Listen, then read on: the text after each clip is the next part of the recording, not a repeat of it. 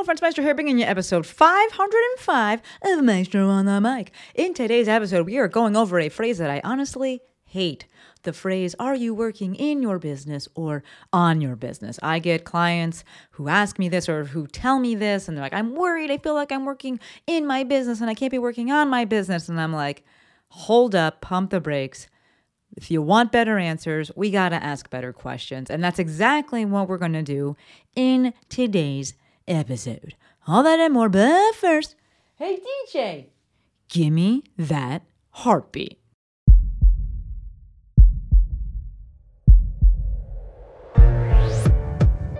This is Maestro on the Mic. a podcast designed to help you change your mindset and your life. It is time for something new. Join host Dr. Shante Cofield, also known as the Movement Maestro, on a journey to see the bigger picture, Open your eyes. find your passion, and discover how movement unites us all. Let's get it poppin'. This is Maestro on the Mic. I'm the Maestro, and you're about to get maestrofied. Three, two, one. Hello, my podcast people, and thank you for joining me for yet another episode of my favorite podcast. It is Monday, August 28th, and today we are answering the question Are you working in your business or on your business? Quite frankly, that's a phrase that I fucking hate. It is annoying. There's a bunch of phrases out there. I thought about making an episode. Maybe one day I will, but I, I hate being hate doing episodes that are just like complaining. Yes, I can always spin it and you know give a lesson, but I try to spread out the complaining. And today's complaint is about that phrase. I'm too busy working in my business to work on my business. And my my response is what the fuck does it even mean?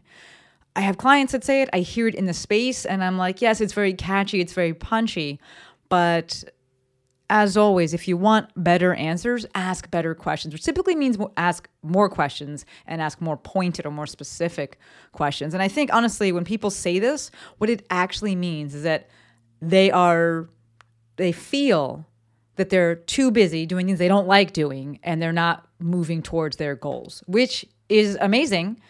We can work with that. So I know for a fact that JillFit has a FitBizU episode about this.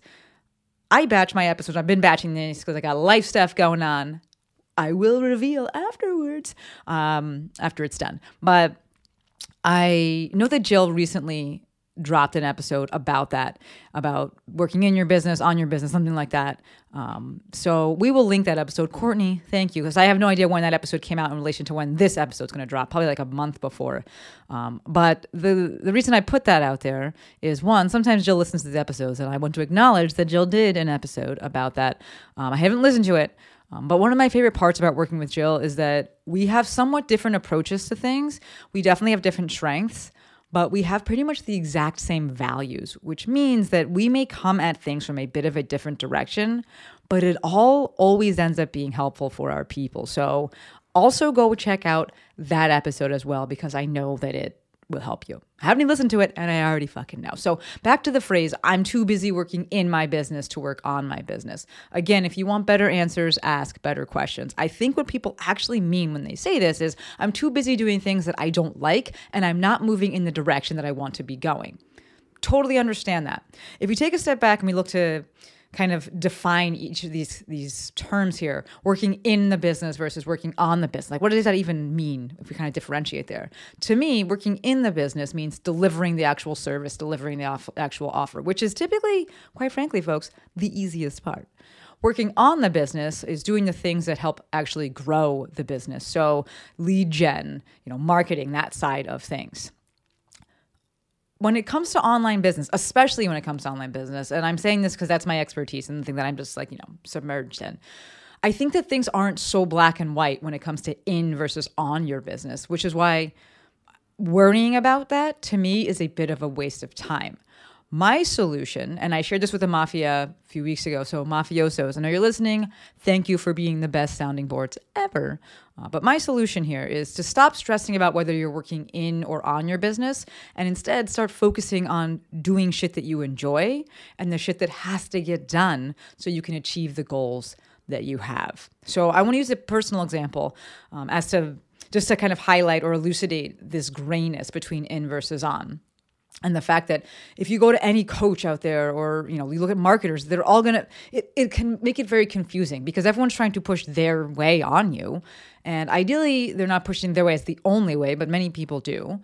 And in doing so i watch as consumers just get hella confused and then they're like feeling guilty about what they like doing. And i don't think that things are that black and white so for me personally, a perfect example is creating podcast clips. Y'all know I used a script. I have a whole episode about my podcasting um, process. Courtney, thank you for linking that. Um, I create the podcast clips that you see on social media, the video podcast clips that you that you see there. I love doing it. I spread the workout across a week. I can now do it in about two days instead of three, but I love doing it. If I was to talk to other business coaches about it, they would probably say, What are you doing? Outsource that. I, these coaches likely don't like creating clips. They're probably not good at creating creating those social media clips. And so they'll be like, "Yeah, why the fuck would you do that? Outsource it." They're going to view it as working in the business, and they can use that phrase. You're working in the business, which means you can't work on the business and actually grow it. I can flip the script very easily and say, actually, these clips go on Instagram, which is where I get new clients. And so to me, this is a client facing activity, which is yes, it could be working in the business, but it's also working on the business because it's lead generation, it's client acquisition. And I don't want anyone else touching that because I want that first point of contact because this is truly a personal brand. So we see it can go either direction there. One is not right or wrong. To me, what tips the, the balance of the scales there is that I like doing it. So I hold on to it. I was just talking to LCK about this. Uh, Laurie Christine King, we've had her on the podcast. She's a creator through and through. And she has a podcast, she outsources it and the creation of the clips. And I was just like, hey, how is that for you? Because I know that you are a creator and that probably can be difficult because maybe you're like, ah, I would do it a little bit differently. And, you know, I kind of want to switch that. And if you are at a phase where you still want the control of things, it can be very, very difficult to outsource to the point where you're like, actually, I'm just going to do it myself. Right. And that's where I'm at right now with these clips is that I like doing it. It is lead generation, it is lead acquisition. And to me, that's working both in and on the business. So I'm going to hold on to that. Uh, if we take podcasting, but we just do the audio side of it, take you through my journey there.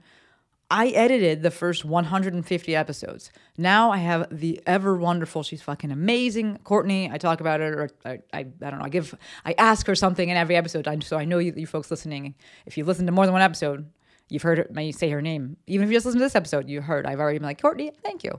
Um, so she now she does the editing, and I'm going to say she's an editor and producer. She makes sure that she makes sure that it gets up, that it goes onto the website, so it can get distributed. She does the show notes and all of that. I waited 150 episodes before I outsourced it to her. And yes, I was working in the business at the time, creating the content. But again, podcast lead generation, nurturing, that's to me working on the business as well. And I made sure that it got done the way that I wanted to do it, which to me was very important because this was the foundation, right? These were the initial episodes. And man, those first 150 episodes, first 100 episodes were fucking bangers. You folks may not even know about those episodes because they're not actually on Apple Podcasts. You can't go back that far. It only shows 300 at a time, and we are we're past 500. So you may not even know they exist. But I did a bunch of guest episodes during that time. Um, I actually just brought Jill Miller back on the podcast, and she was like episode 40. So doing things that way and me working both in and on the business was very important. It could be, you know, a coach could come in and be like, "Oh, immediately outsource that. You're working on the business. You're working in the business, means you can't be working on it." And especially given where I was at in business, I need to be doing both. And if if you're just starting your online business and you're listening to this episode, Look to do both. Stop looking to fucking outsource everything. Minute number one work in the business, work on the business. You are the business. You are literally the business. So you're doing all the things in the beginning, and then we can start looking to say, okay, what do I want to change? And that's going to be based on what I said earlier, which is not whether this should be categorized as working in or on the business, but rather, do you like doing it? Does it need to get done? Is it moving you towards your goals? Um, Another example, responding to emails. One could look at that and be like, that is definitely an in the business task. It doesn't allow you to work on the business. But if it's how you get clients, if it's how you grow your business, and your goal is to be bringing in clients and growing the business, then that's also working on the business. So hush up and do it. Right? Figure out a way to hate it less. Maybe you batch it, something like that. So it can't just be okay this is black and white in versus on you're ni- now you're working in the business so you got to get rid of those things and just work on, on the business. You got to figure out what you really like doing. You got to figure out what needs to get done. You got to figure out what needs you and then what goals you have and you go from there. Realistically anything and everything can be outsourced. You got enough money? Anything. Literally anything can be outsourced right? There are certain things that i personally absolutely would not outsource. There are certain things that i won't work with for with people if they outsource those things but it's not like a you know judgment against them it's just, that's not my expertise then um, but honestly if you're willing to pay you can outsource anything of note when and I've done outsourcing episodes before. Um, if you want to link one of those, Courtney, pick whichever one you want. Thank you. Of note, when you go to outsource, it is important that you get to a place where you're okay with quote unquote good enough. This doesn't mean this doesn't mean settling for mediocrity or settling for things that are bad, but if you're very good at what you do, or if you have very specific standards, or if you have a very specific vision, there's a good chance that someone else cannot do that exactly as you would. And that's okay, so long as you are okay with it. Right? So if you've decided my time is better spent somewhere else, then you have to get okay with good enough and not be micromanaging people. One thing I always say as it relates to outsourcing is wait until you hate it. If you wait until you hate that task and you're at a point where you're like, anyone can do it, Rupert, that's my cat, you can do the task. It becomes so much easier to outsource because it becomes so much easier to be okay with good enough. I will say, while we're still you know talking about this outsourcing uh, concept, if you're trying to organically grow an online business, stop looking to outsource from the fucking first second. Write your own shit. Write your own copy. Write your own sales copy. Write your own sales pages. Write your own copy that's on your website. Write your own emails. Write your own show notes. The product is in the process. Find your voice, figure out your style, build and establish your brand personality. And then, if you want, you can outsource things and basically look to have people emulate your style. That's where ghostwriting comes in, where you're like, hey, this is what I sound like. They can see this body of work. That's what I did with the podcast and show notes. I had 150 episodes. And when I was first asking Courtney, you know, and seeing if it would be a good fit, it was like, hey, she she did a phenomenal job, folks. She was like, okay, I've listened to the episodes. I think this is what your voice is. This is what I would do for the show notes. And she gave me a sample, and I was like, yes, I would say that. And it's not that I to say it exactly in that way. If you've broken through the trust barrier because you've written so many things, you've sent so many emails, you've done so many sales pages, you've done so many posts, people know your voice, but they will accept slight deviations from your voice because they're just like, they assume it's you.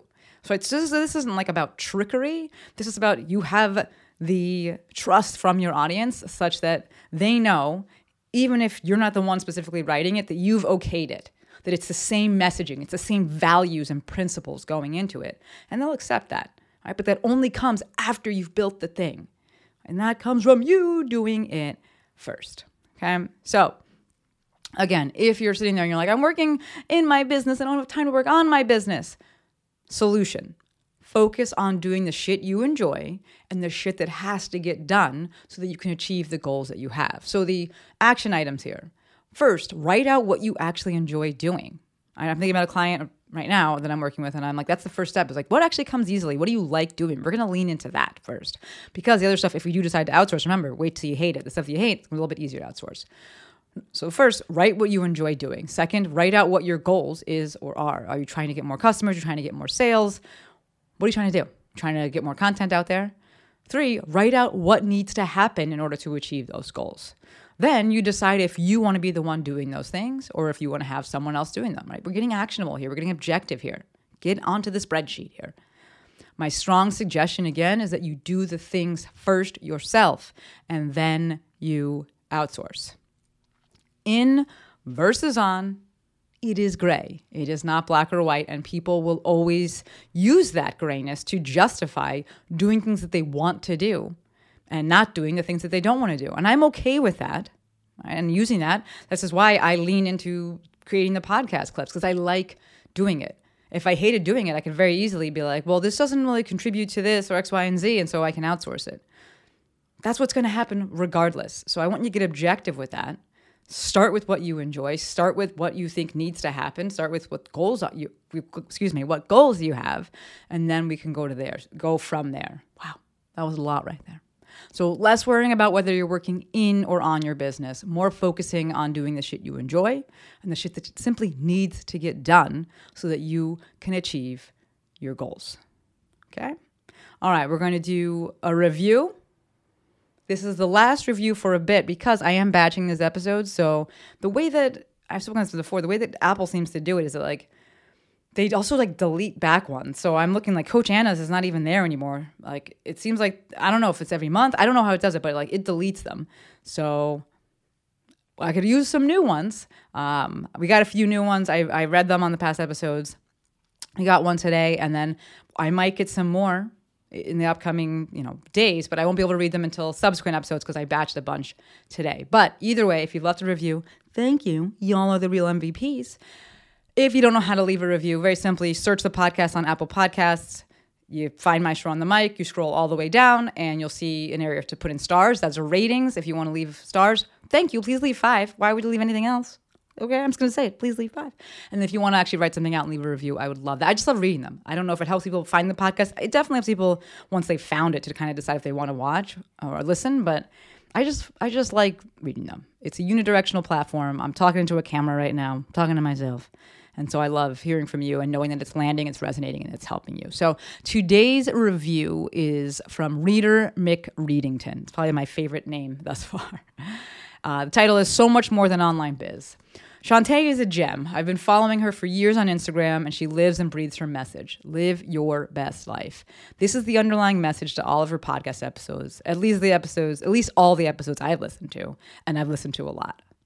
My heart explodes. It's so clear that that's ultimately what she cares about. All the helpful and insightful bits of information, all the tangible action steps, all the ins and outs of online business. She frames them all around supporting you in living your best life and doing what makes you happy, whatever that looks like for you. This person gets me. This person gets me. This podcast has become a regular part of my week, and I'm always rejuvenated and ready to take action after listening. Reader McReadington, this is I, I, folks, I just copy, I screenshot it, and then I put it onto this little outline that I'm reading from. I, I try not to read the actual, um, try not to read the actual review until I, I am doing the episode. So I don't know. Hopefully, I don't get a bad one, and I just start reading it on this thing. Um, but this is literally the first time I'm reading it, and it's just y'all are amazing, and I'm truly, truly grateful for the review. So thank you, Reader McReadington. You're the real MVP. One announcement, and I'll leave y'all alone. Doors open next Monday, September 4th, for round 14, folks. Round 14 of my Instagram Intensive. The Instagram Intensive is my six week online group coaching program that teaches health and fitness pros exactly how to use Instagram for online business. So if that sounds interesting, something you've been looking into or wondering about, the link for that to register and has all the information on the sales page. And I wrote all of that copy it will be in the show notes. If you got questions about the intensive, go ahead and shoot me a DM at the movement maestro. Would love to have you. All right, we're going to wrap it up there.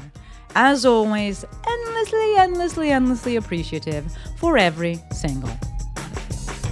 Until next time, friends, maestro